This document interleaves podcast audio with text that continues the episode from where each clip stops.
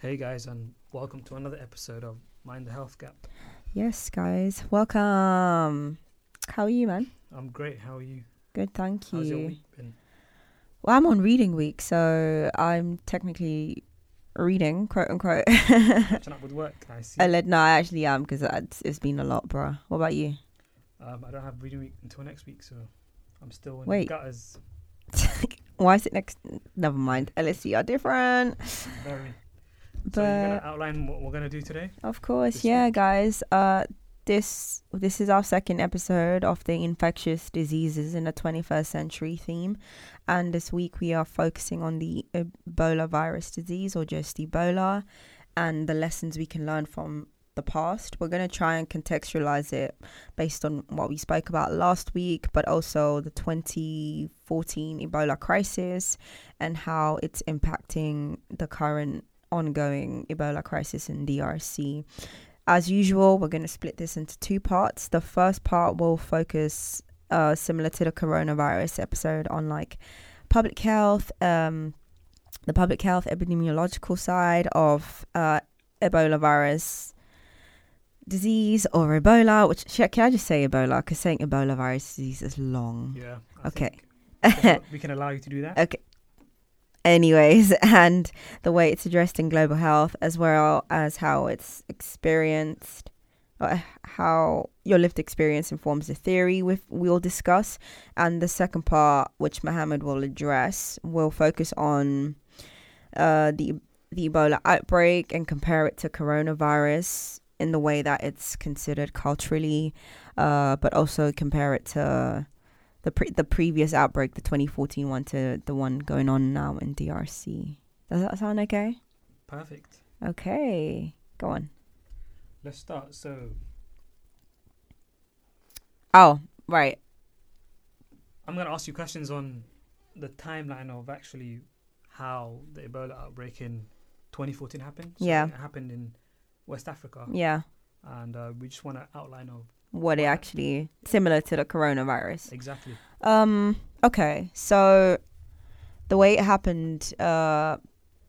First of all, I just want to say, like, the 2013 to 20 like 15 slash 16 out- Ebola virus out- outbreak was the largest outbreak in Western Africa and longest recorded. Um, the first case was actually an identified boy. He was aged two years old and he became ill on the 28th of December 2013 in a remote Guinean village in Meliandou. Mhm. I'm so sorry if anyone's from Guinea. Um, and then the only thing about this, like deep how long, and we'll come back to this point, deep how long it took for it to be declared um, uh, a public health emergency of international concern. So it was only, so from the first case, yeah, that happened in 2013, they only declared it a public health uh, emergency of international concern on the 8th of August in 2014. Are you deep in that, Mo? Are you actually deep in that? I'm not. I'm not surprised, but at the same time, I am. so that happened. Um, and when they declared it the emergency, then that was the first time. No, that wasn't the first time. It was the third time uh, such an emergency had been declared. The fourth being Zika, and I'm guessing the coronavirus was probably like the fifth or sixth one. Um, and then on the 20, 20th of January 2016, um, the World Health Organization reported approximately 200, no, tw- 200 28,000. 28,000. around Listen, it's been right? it's been a long day, okay? 28,602 confirmed cases uh, of Ebola and including 11,301 fatal cases. So either resulting in like death or, yeah, mainly death, yeah. Mm. Uh, and then a, a lot, the, the Ebola outbreak in a country was declared like 40, would be declared 40 days after the blood of the country's last confirmed case has been tested twice negative for the virus. Um, however, after WHO declared like the end of, hang on, on the 14th of January 2016, WHO declared Liberia to be free of transmission. Uh, and so the outbreak had ended. But then one day later, who confirmed the presence of a new Ebola case in Sierra Leone, a country that had been free of Ebola transmission on the 29th of December uh, 2015. Obviously, during the outbreak, there was a small um, number of cases reported in Mali, Nigeria, so surrounding countries, Mali, Nigeria, uh, Senegal, um, and beyond Western Africa. So in Italy and Spain. I remember when that nurse came back in the In UK, the UK, right? It was Yeah. all over the news. and everyone was like, "Oh, you need Ebola." I was like, "Yeah, okay." Um, yeah, and that was it. Um, oh yeah, and Northern Ireland as well, and the USA. Most of them health workers. It wasn't like general public. It was mainly health workers, if I'm correct. Do you think that Um, was probably a reason why it took so long for the um, WHO to declare a public declare it a public health? Of, Emergency Emergency of international yeah. Ugh, there were many reasons why I feel like it took the the World Health Organization so long to declare it. Um, perhaps that was one of them. Um, I think as well the lack of urgency from local governments might have been a contributing factor. Um, and also just because of how quickly a lot of international organizations flooded within these regions, there seemed to be some sort of containment in, and because of the lack of clarity in research, um, there wasn't really an un- understanding or awareness of like the severity of like the cases or or the epidemiology of the disease in the area or how quickly it was being spread. Do you know what I mean? Mm. or why, or even an understanding of why it was spreading so quickly. It was literally like, oh my god, there's this problem. We're gonna go in. We all go in.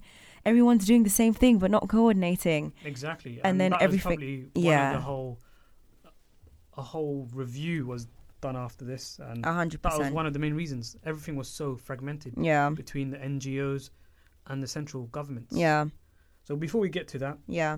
um, do you want to tell our audience what Ebola. Ebola is? Because not many people know, Yeah, and not many people know where it originates from and Sure. how it's transmitted. sure. So okay, thank you. Uh, Ebola virus uh, causes like an acute serious illness, which, which when if it's not treated, like, can lead to fatality, as in you die. Uh, it Mm. appeared in. Go on. Yeah, and we said last week, just for our listeners, Yeah. it's much more. I think the mortality rates are much more greater than in coronavirus. Yeah. it's much more Oh, a fatal. hundred percent. A hundred. Like in the second part, I will definitely interrogate Mohammed more so on like the treat. Yeah, I, the treatment of like how just generally globally and through the media how how we view both diseases because I feel like whilst there are a lot of similarities, there are also very like specific nuances. Yeah. Exactly. Um, but anyways, as I was saying, so Ebola is not a new disease. It first appeared in 1976 with two simultaneous outbreaks in what is now South Sudan and DRC, which was back then known, known as Zaire. Am I saying it right? yeah. Um, the one, the outbreak that occurred in Zaire is what led to Ebola being given its name because it was named after the Ebola River in Congo. So, as I said before, the 2014, it's really the 2013 2016 outbreak in West Africa was the largest since the virus was discovered. Uh, it started in Guinea, then it moved across land borders to Sierra Leone and Liberia.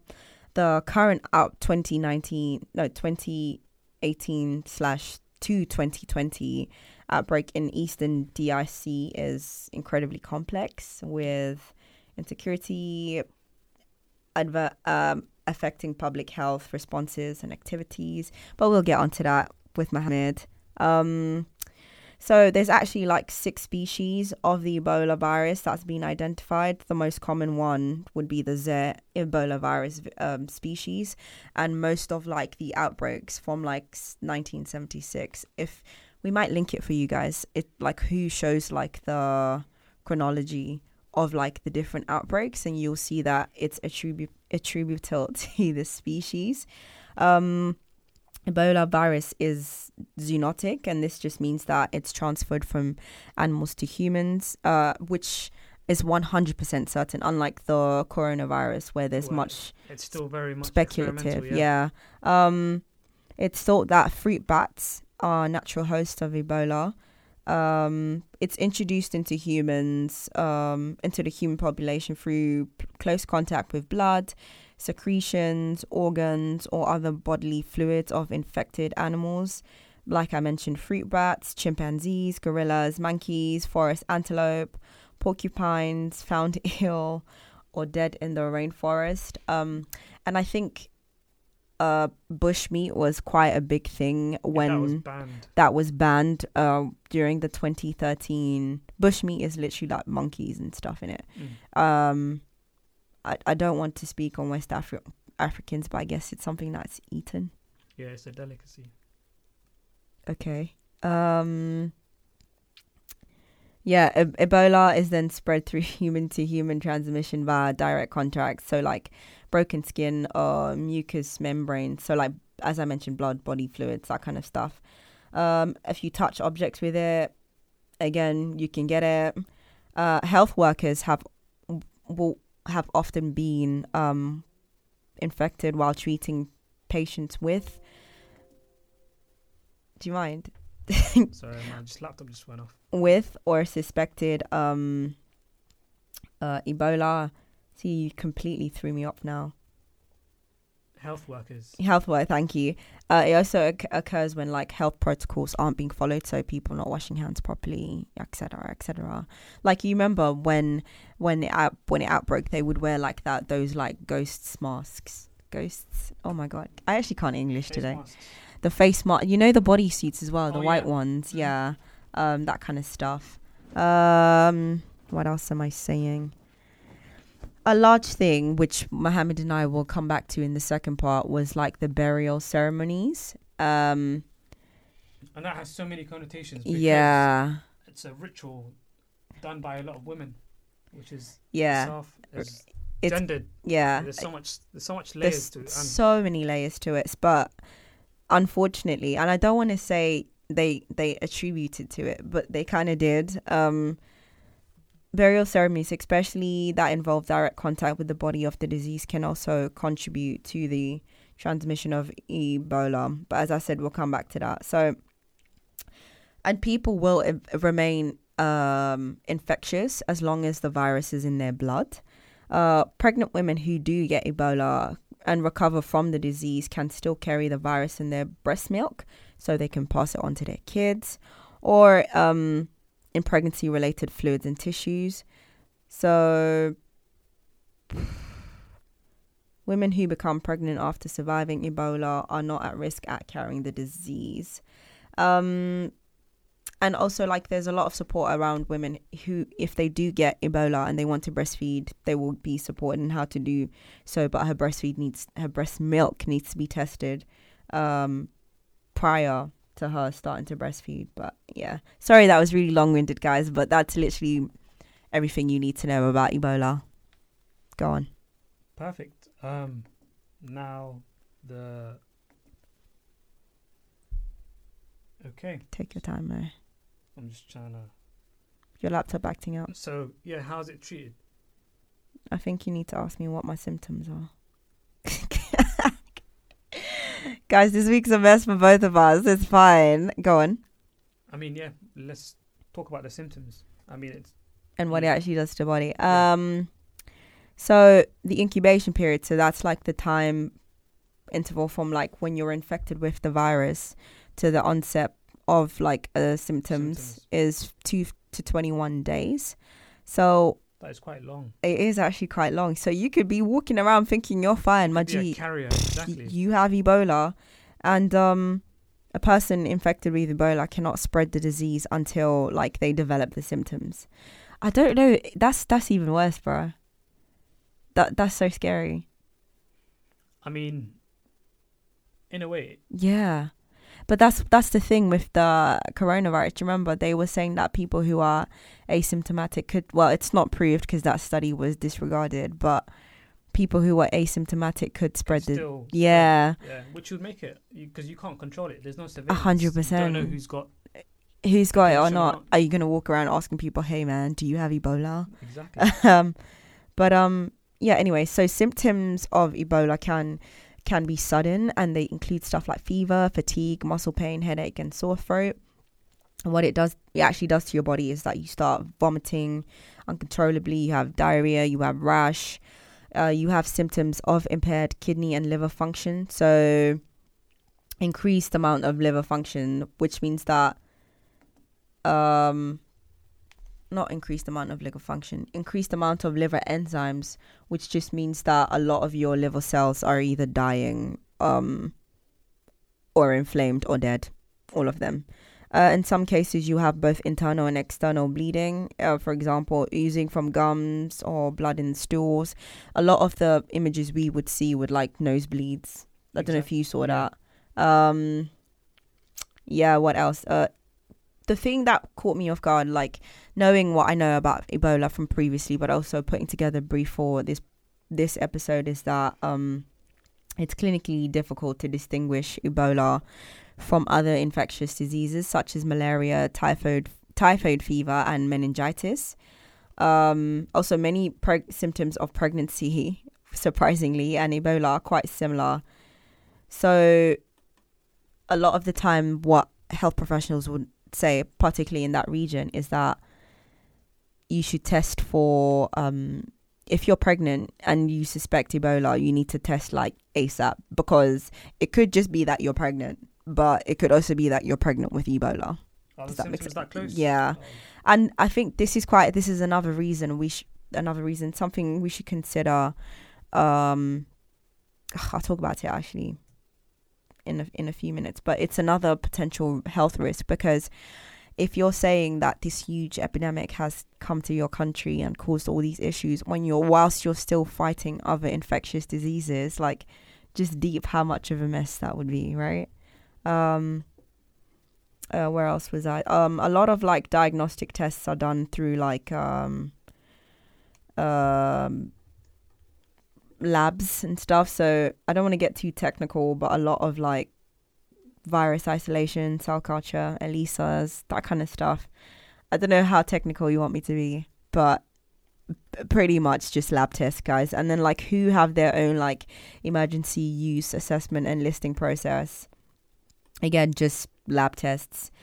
Um, you can't actually use oral fluid specimens stored in from oral fluid specimen from deceased patients or blood collection. You can't use that apparently, and sam- samples that are collected from patients are extreme biohazard risk.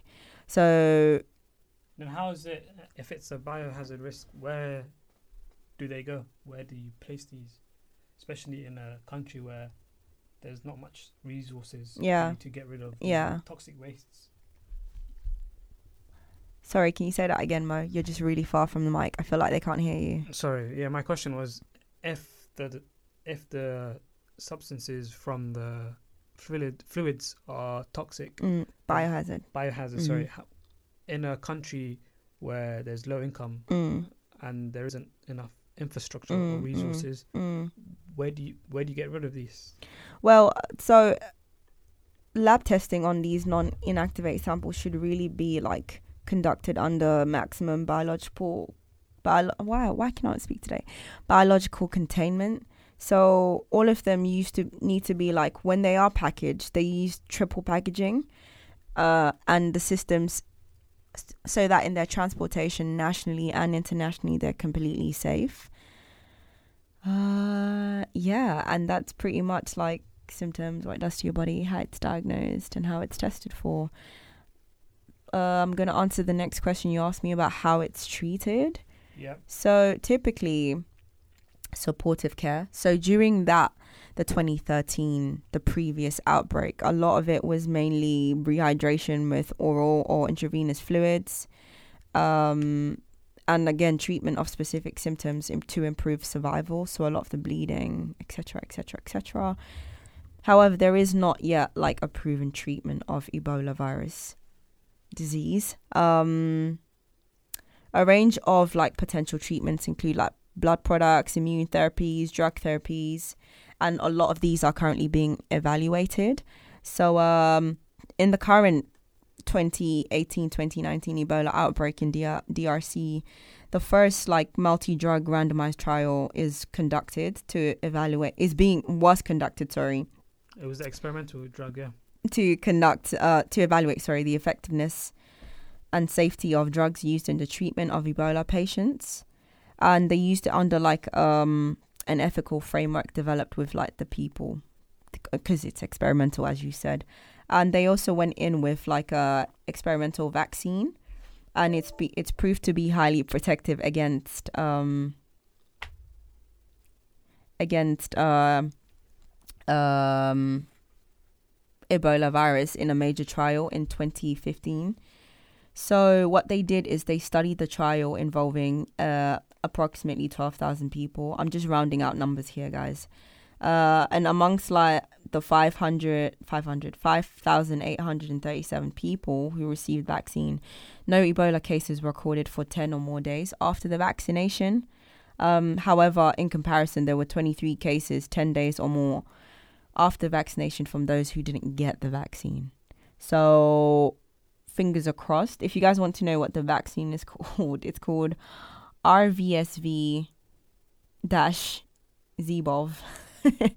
That's what it's called. Um, oh yeah, and like pregnant, pregnant women, pregnant and breastfeeding women would have access to this vaccine uh, under the same conditions as the general populations. Um, again, as I said, initial data suggests that it's been highly effective, and but whose strategic advisory group has stated that they need to assess. You need to assess more and try and compare which ones are more effective, less side effects, all of that, all of that good stuff. Yeah. Perfect. My next question is, um, so what are your thoughts on um,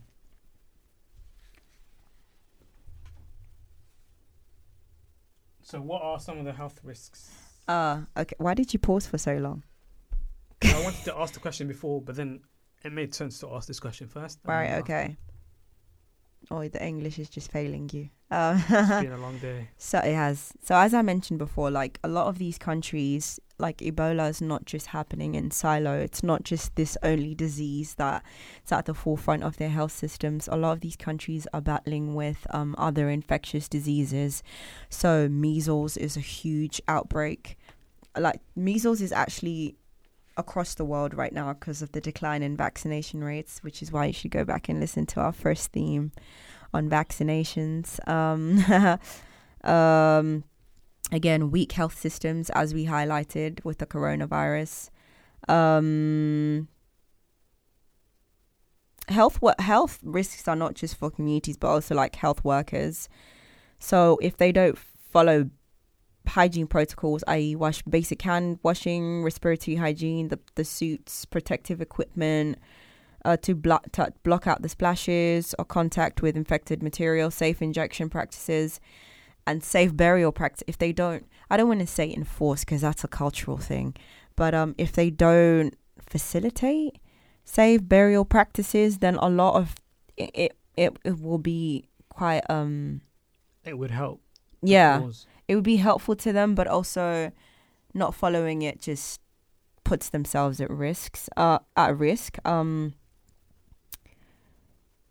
yeah, there, there there's a whole like procedure that who have on health mer- workers who have come into contact with infected um risks. Yeah.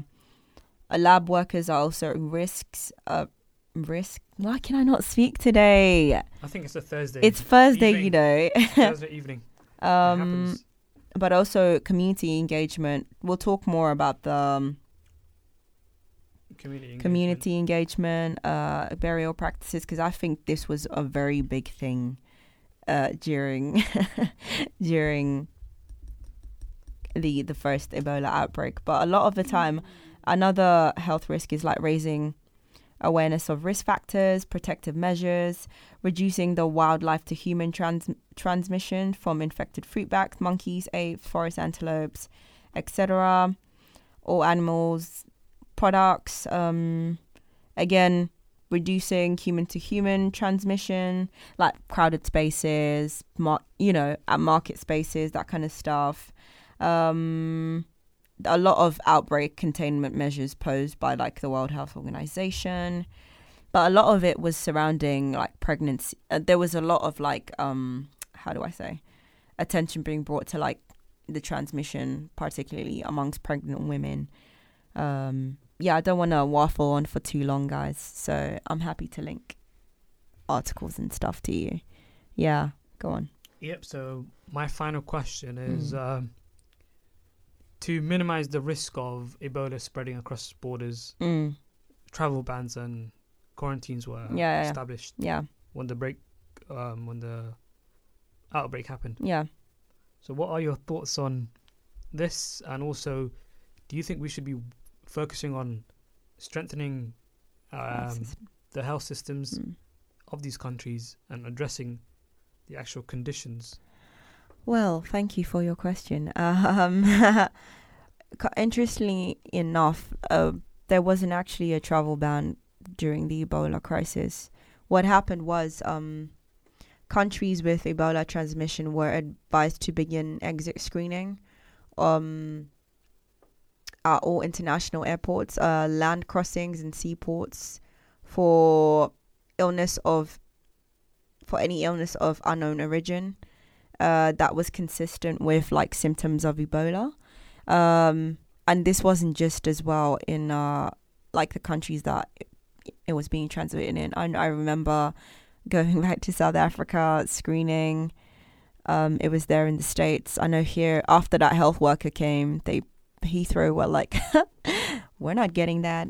They brought in screening measures. So whilst they were, they might have been like travel restrictions. There wasn't really like travel bans. Does that make sense? Like they weren't advised. Um, and whilst screening was not like recommended, countries that implemented any entry or exit screening were asked to share any like um lessons learned. So as soon as it was declared a public health emergency of international concern, a lot of countries were were um very quick to respond and make implementations, which is quite interesting because even though the transmission was so high, local governments didn't act like for time. It literally was the international um, community in the form of uh, humanitarian organizations. MSF, I know they were local um, in responding to these kind of things, which I don't know, man. What, what do you think about that? In terms of what MSF and these Mm, NGOs working Mm. within, mm. um, I mean, they have their own agendas, as in motives. Oh, to- hundred to do. percent. Yeah. But I mean, on the ground, they do quite a lot of good work in terms of mobilizing, Mm-hmm. especially if you compare the 2014 outbreak to the 2018 one in DRC. I mean, there's a lot of community engagement, especially uh, when using the experimental drug. Yeah. So I mean, there's that because back in 2014, like I said, it, it was just fragmented. Like you would have MSF doing this, Yeah. Red Cross doing this, Yeah. And there was Two no key hub. players in it. Yeah. Exactly, there was no hub where information was going to, A hundred percent. and that is probably why the WHO took quite some time to actually. to declare. yeah, it, uh, respond a response to it. What I would find interesting actually is if um if there was some sort of study on how countries mobilize as soon as like the public health of emergency is like declared because my thing is with China they they were already okay so even though like with the coronavirus they were quite secretive about it and then they realized like oh damn this is serious and they mobilized pretty quickly I mean, yeah, they did. try prior even to Tedros being like hey guys this is pretty serious for it to come out to the international organizations. Yeah, China must have struggled because a hundred like they were they tried to hide it and i wouldn't say hide they tried to actually tackle the issue themselves themselves yeah without there was a lot of concealment i think though with how severe it was not per se hiding that there's a problem just how the extent of the problem do you know what i mean sure Um. Yeah, no, I agree with you. I, I think there should be some sort of. There might be a study actually. I'll have a look. um, but you, your second question was like, should we be focusing on health systems? Of course. Why do you think everyone is so worried about coronavirus entering Africa? Because yeah, because health systems are not adequate enough to Yeah. deal with normal conditions. Yeah, and I get think an actual outbreak. yeah, the thing is, no vaccine. it's not even just the health system, though. It's just primary care, basic essentials. Do you know what I mean? So that, yeah, that's why it's a bit funny. But anyways, I don't want to keep talking, even though I like the sound of my own voice. Um, Mohammed, we're moving on to the second part where I will ask you a few questions. But before I do so, let me land. Okay, I'm gonna I'm gonna preface and let me land.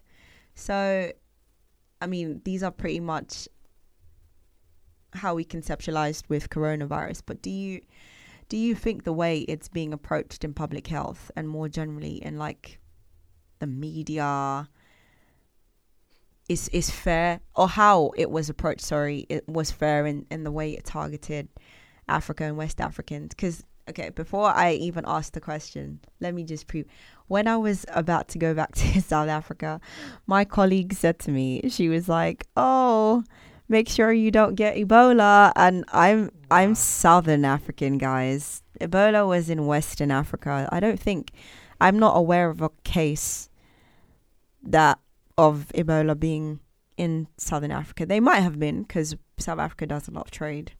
But um, yeah, that's the first thing. And the second thing was that um. As we said with coronavirus, culture can often be seen as a source of health. And this is where I'm coming back to the burial practices, yeah. So claims made by WHO during that time shifted the blame of the outbreak onto or seemed to shift the blame. Let me not say that as an absolute. Seemed to shift the blame onto the cultural and behavior practices. Um, and this was supported by a lot of epidemiological studies in global health, yeah. Um, this just echoed international sentiments sorry, inter- sentiments made by international media outlets that reported reported similar findings and reinforced narratives that West Africans in Sierra Leone, Liberia, and Guinea have their own beliefs to break to blame for the the extent of the outbreak. Um, again, this just amalgamated into a much larger narrative of mistrust, not just in the media, but by academic spaces, frontline response teams, national health um, ministries, with which then established um, a causality of Ebola virus that completely seemed to ignore like social determinants of health. Um, I'm sorry. So, like, how do you think this was like weaponized in this context compared to like the coronavirus? Now you can talk. I mean, it's quite complex because at the same time it was similar. Western media looking at a disease and Mhm. attaching it to a culture Yeah. or a region in the world. yeah, So that was one aspect where the coronavirus and Ebola were quite similar. yeah, But the difference was in the Ebola case, there wasn't any media from external media defending West Africa. right, okay, So there wasn't that much information awareness. Okay. awareness. Whereas in China, you've seen a lot of positive feedback, Yeah. especially with the with them building a hospital Yeah. in a couple of days. yeah. Things like that kind of help To frame. mediate, respond, right? exactly. Okay, Whereas with when Ebola was happening, I mean that image stuck. Like you wouldn't go holidays to these countries. say forget forget those countries other sides of Africa. Say yeah, Kenya. Kenya had completely other side, yeah. So I mean the framing was important in that sense because Africa as a continent wasn't able to defend itself as in the China same has way, done. right? I think it's very important that you've said that actually because I was thinking about it today. Like, do you think that's just because of how Africa is viewed, anyways? Like in this global health space, like you know, it's a continent that's still grappling with infectious diseases, unlike the West or Asian continents where NCDs are kind of come becoming so. NCDs are just non-communicable diseases, guys. Stuff like mental health, obesity, etc. Those kind of stuff. Whereas Africa, we're still dealing with the big ones, you know, your your HIV, your um, malaria, your pn- pneumonia. Like, do you think it's literally just because we're still dealing with infectious diseases? This happens. It's just like, oh, it's Africa being Africa. Yeah, exactly. Yeah. It's it's a region tied to just the burden of disease. Right. And uh, to many outsiders, it was just another. Oh, it's another disease. It's Yeah. another outbreak. Um, which was quite different in the corona Virus. Case. Yeah. and also just um, the idea of the West helping Africa Mm. get better Yeah. or helping them deliver resources or aid to try and actually combat the disease, Mhm. which isn't happening in China. The only form of information that is being disseminated between China and the West is information and research. Right. You would you're not seeing NGOs go to China to Mhm. report on cases or help or even give out experimental vaccines, Mhm. which is which was happening in Africa. Right. So there's also that power dynamic. Okay. Oh, that's so interesting that you say that. Uh, I read an article actually a couple of days ago. Um, some academic on Twitter posted it, and I was like, "Ooh, let me be smart and read this." But I was actually very annoyed when I read it because they kind of used a word that, that I saw being used a lot uh, during the Ebola crisis, super spreader. I don't know if you saw that. Oh, Yeah, that took Um, momentum again. yeah. Um. So basically, um, super spreader just conclude concluded that like a lot of the cultural stuff we mentioned before, uh, was to do. So like, for example, people twenty percent of super spreaders, so people participating in like burial practices, were the reason for like eighty percent of the cases. Um, and like the use of the why I really don't like this word is like it reinforces um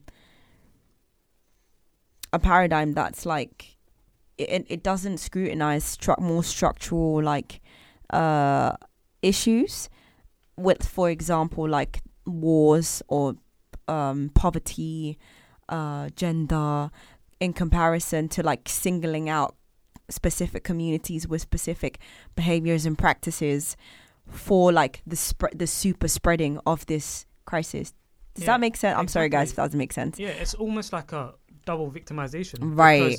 On one hand, the individual's already suffering from the disease. right On the other hand, there's stigma of him spreading this disease. because of what he believes in Believes in, potentially exactly. or his cultural, Cultural practice background. right right um thoughts like because i saw it being used in the context of china and i was just like oh this is interesting but also this is a bit pants I mean, it was being used by like news outlets like Sky and BBC, but I saw a lot of global health uh, commentators use it actually correcting people yeah. and saying, okay, this isn't right.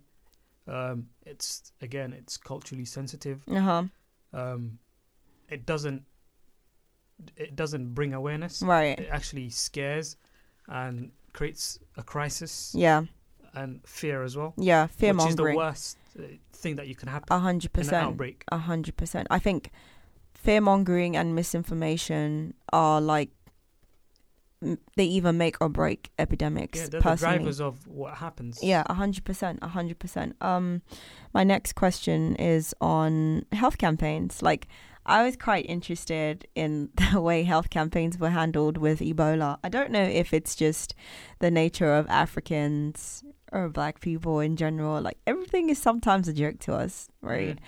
Because I remember when Ebola came out, they made a song about it. Like there was all these like jokes going around on WhatsApp. You must have caught them. Yeah, WhatsApp, definitely. There's a lot of um, memes as well. loads of memes. Like how how do you think health campaigns should should have managed something like this? Because Ebola was was real. Like, do you know what I mean? I mean, they did get like huge singers to to like make songs about it and mobilize communities and like um hand practices and all of that. If I could remember the song, I'd sing it for you guys, but I actually can't. Uh, Go on, go I can't. I generally can't remember it. Um, but how do you think? Like, how do you think health campaigns should like minimize this? Like, if we're thinking in hindsight, I think, like I like I always say, when it comes to either vaccines, uh, diseases, um, mobilizing and using social media to your advantage is always the key. Oh yeah. Because even in Africa, Mhm. the point of contact for most people, where most people get information, knowledge, is through social media, Right. through WhatsApp, through tech. So by incorporating your message and your campaign into these mediums, then you can definitely send a message. Say, f- say for example, the burial scenario Practices, where right. Where it's a culturally sensitive thing, Right. you could you could basically involve community leaders Right.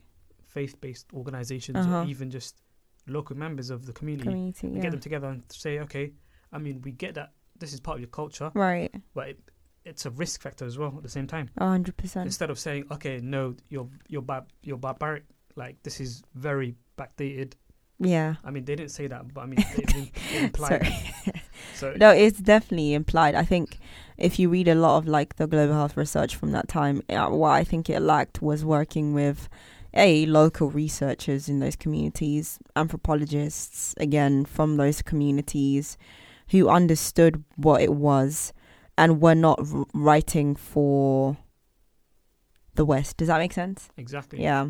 Um okay. Well, what are your thoughts on the way like the African governments reacted to the West African governments, let me say, in the region of Sierra Leone, Liberia, Guinea, the main regions affected, how they reacted to the outbreak of Ebola and are currently reacting to corona. I mean, we kind of spoke about this last week that there is a lot of talk of our health systems not being well equipped for health epidemics. So like what what do you why do you think this is?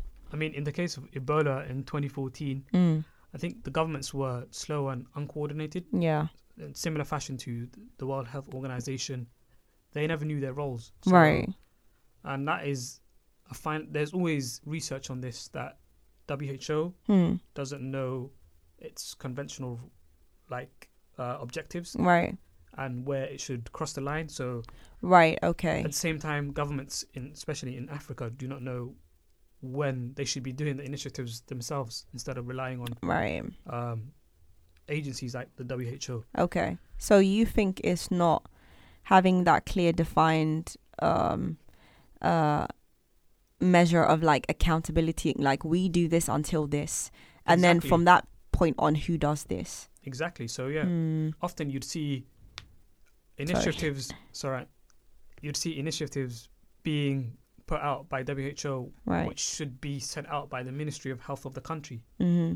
And again, that also takes away WHO's autonomy because it's meant to be doing a whole different job of safeguarding and being a steward for global health right right instead of doing small, small scale interventions intervention where the governments can actually do.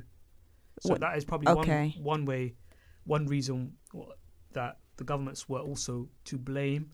But obviously, again, they did not have the resources, and that could be understandable. They did Mhm. not have the resources to combat what like this- funding and stuff funding. right okay So even just there wasn't a vaccine, so even right itself- okay and and it all stems down back to having the manpower as Mm. well as vaccines as well as coordination mm. and in order to respond to an outbreak quickly you need to have all these factors and all these determinants right not just have one and then miss the others okay but but in particular what uh, contemporary times like the DRC mm-hmm. Ebola crisis I think WHO stepped up because right the experimental vaccines that were actually happening mm-hmm. in real life. Mm-hmm. And this was quite different because this happened in a conflict zone. And that right brings a whole different Yeah. dimension. 100% So it was in yeah, it was in it was in where was that? Where did it happen? It happened in what Kivu.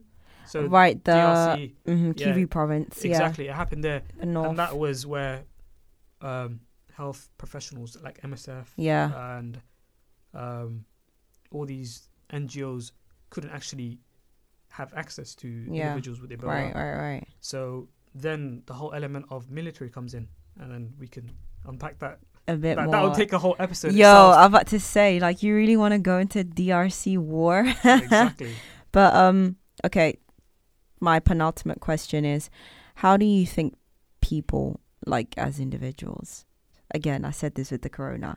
How do you think we can contribute in minimizing the lack of cultural sensitivity surrounding Ebola virus disease? Like, again, thinking in hindsight, because obviously before a lot of wild stuff was said, and we we saw a, a lot of wild stuff. We read a lot of wild case studies. Like how how yeah how probably I'd probably say by managing misinformation yeah because that is one of the leading causes of just conflict mm, and ter- like conflict of knowledge mm, even that adds to starting false rumors yeah. false Do you know stereotypes Do you know what I found out this week? The World Health Organization have a team in their comms team that just sits and like goes through like social media and stuff, and they like disprove. Is that a word? oh just start twitter fights Yeah, literally, they're just like, "Lol, this is wrong," and I've obviously they do it in a more like professional and academic way. But I read that and I was like, "What? Where do I Wow. sign up?" i mean yeah That's kind of cool, isn't it? that is but does it work Clearly not. If i mean people you've, you've been in a twitter debate a couple of times Yeah. you think it's going to work No, clearly not. The way people get information is different. The language they use will be different every time. People find ways around it, you know. And I think it's not just stuff like Twitter, Facebook anymore. You need to look into forums now, stuff like Reddit. oh reddit that is um quite insane Absolutely. The threads on. Anyways, we're not here to talk about Reddit. What, what were you saying? Social media, disproving rumors. Yep.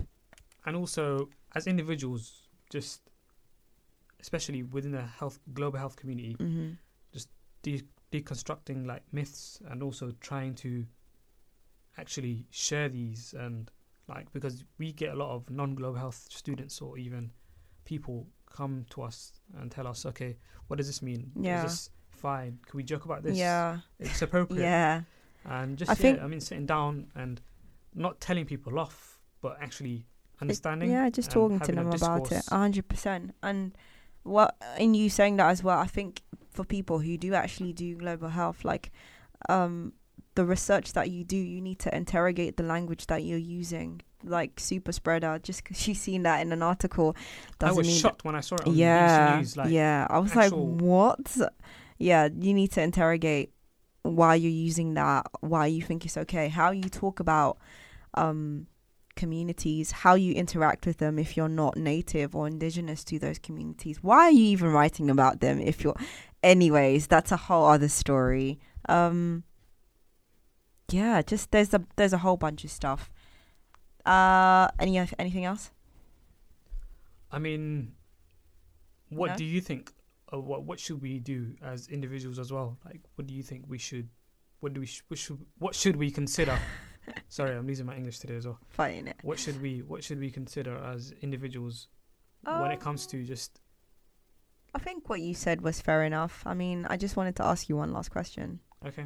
Oh. And that's literally just bringing it to the current um, crisis that's ongoing in DRC. So, like, you know, we've spoken about what happened before, what could have been done, what should have been done. But, like, with this ongoing crisis, the one that started in 2018, um, where does the responsibility lie? Again, I ask you this Corona, does it lie with governments? Does it lie with international communities? Because I think why, yes, the the the outbreak in Congo is very precarious, but also they're just recovering from a war, like on and off, on and off. They're in a war context, basically. What? How do you navigate that? Go. I think you can't really blame anyone. It's more or less just going through each obstacle, so Mhm. each problem that you see. So it's a conflict zone. The NGOs or the health workers need military assistance to carry right, out right. because like health health centers have been firebombed attacked. Yeah, so they can't do their jobs. Right, so you can understand military. Right. but then also the whole idea of military especially western military yeah, in these countries. Like their presence. former colonial Yeah, ties. So yeah i mean he said that is- colonial, guys. He's setting me off. yeah so that itself is a problem but you can't just have one lens. You can't gaze it through one lens. You yeah, hundred percent. look at okay the military is here because for a reason. And also military the military helps in terms of like transporting these vaccines, testing. Some of the military are trained to also give out Well, as health workers, health workers. right? Exactly. Mm-hmm. But then again, there's also the issue of just one issue that we do we really don't look at is how gendered this is Oh, go on. You had me at gendered. Go on. and how the most of the burden is put on women from As the, from the beginning We're not trash. I'm, I'm sorry. from the beginning Go on. and just from burial to the burial cer- One hundred ceremonies percent. which increases their risk Mhm. to them losing out education Mhm. and being for them also um having problems in terms of just staying in school because of these outbreaks Mhm. and also pregnancy miscarriage all these hap- all these things happening within the context of the outbreak Right. And then you look at the bigger picture then you look at global health as a, as a whole, whole, and you look yeah. at how gendered that is men who are actually the stakeholders who set these policies Yeah. who are They're the ones at the top, at the tables. heads of committees in Yeah. WHO.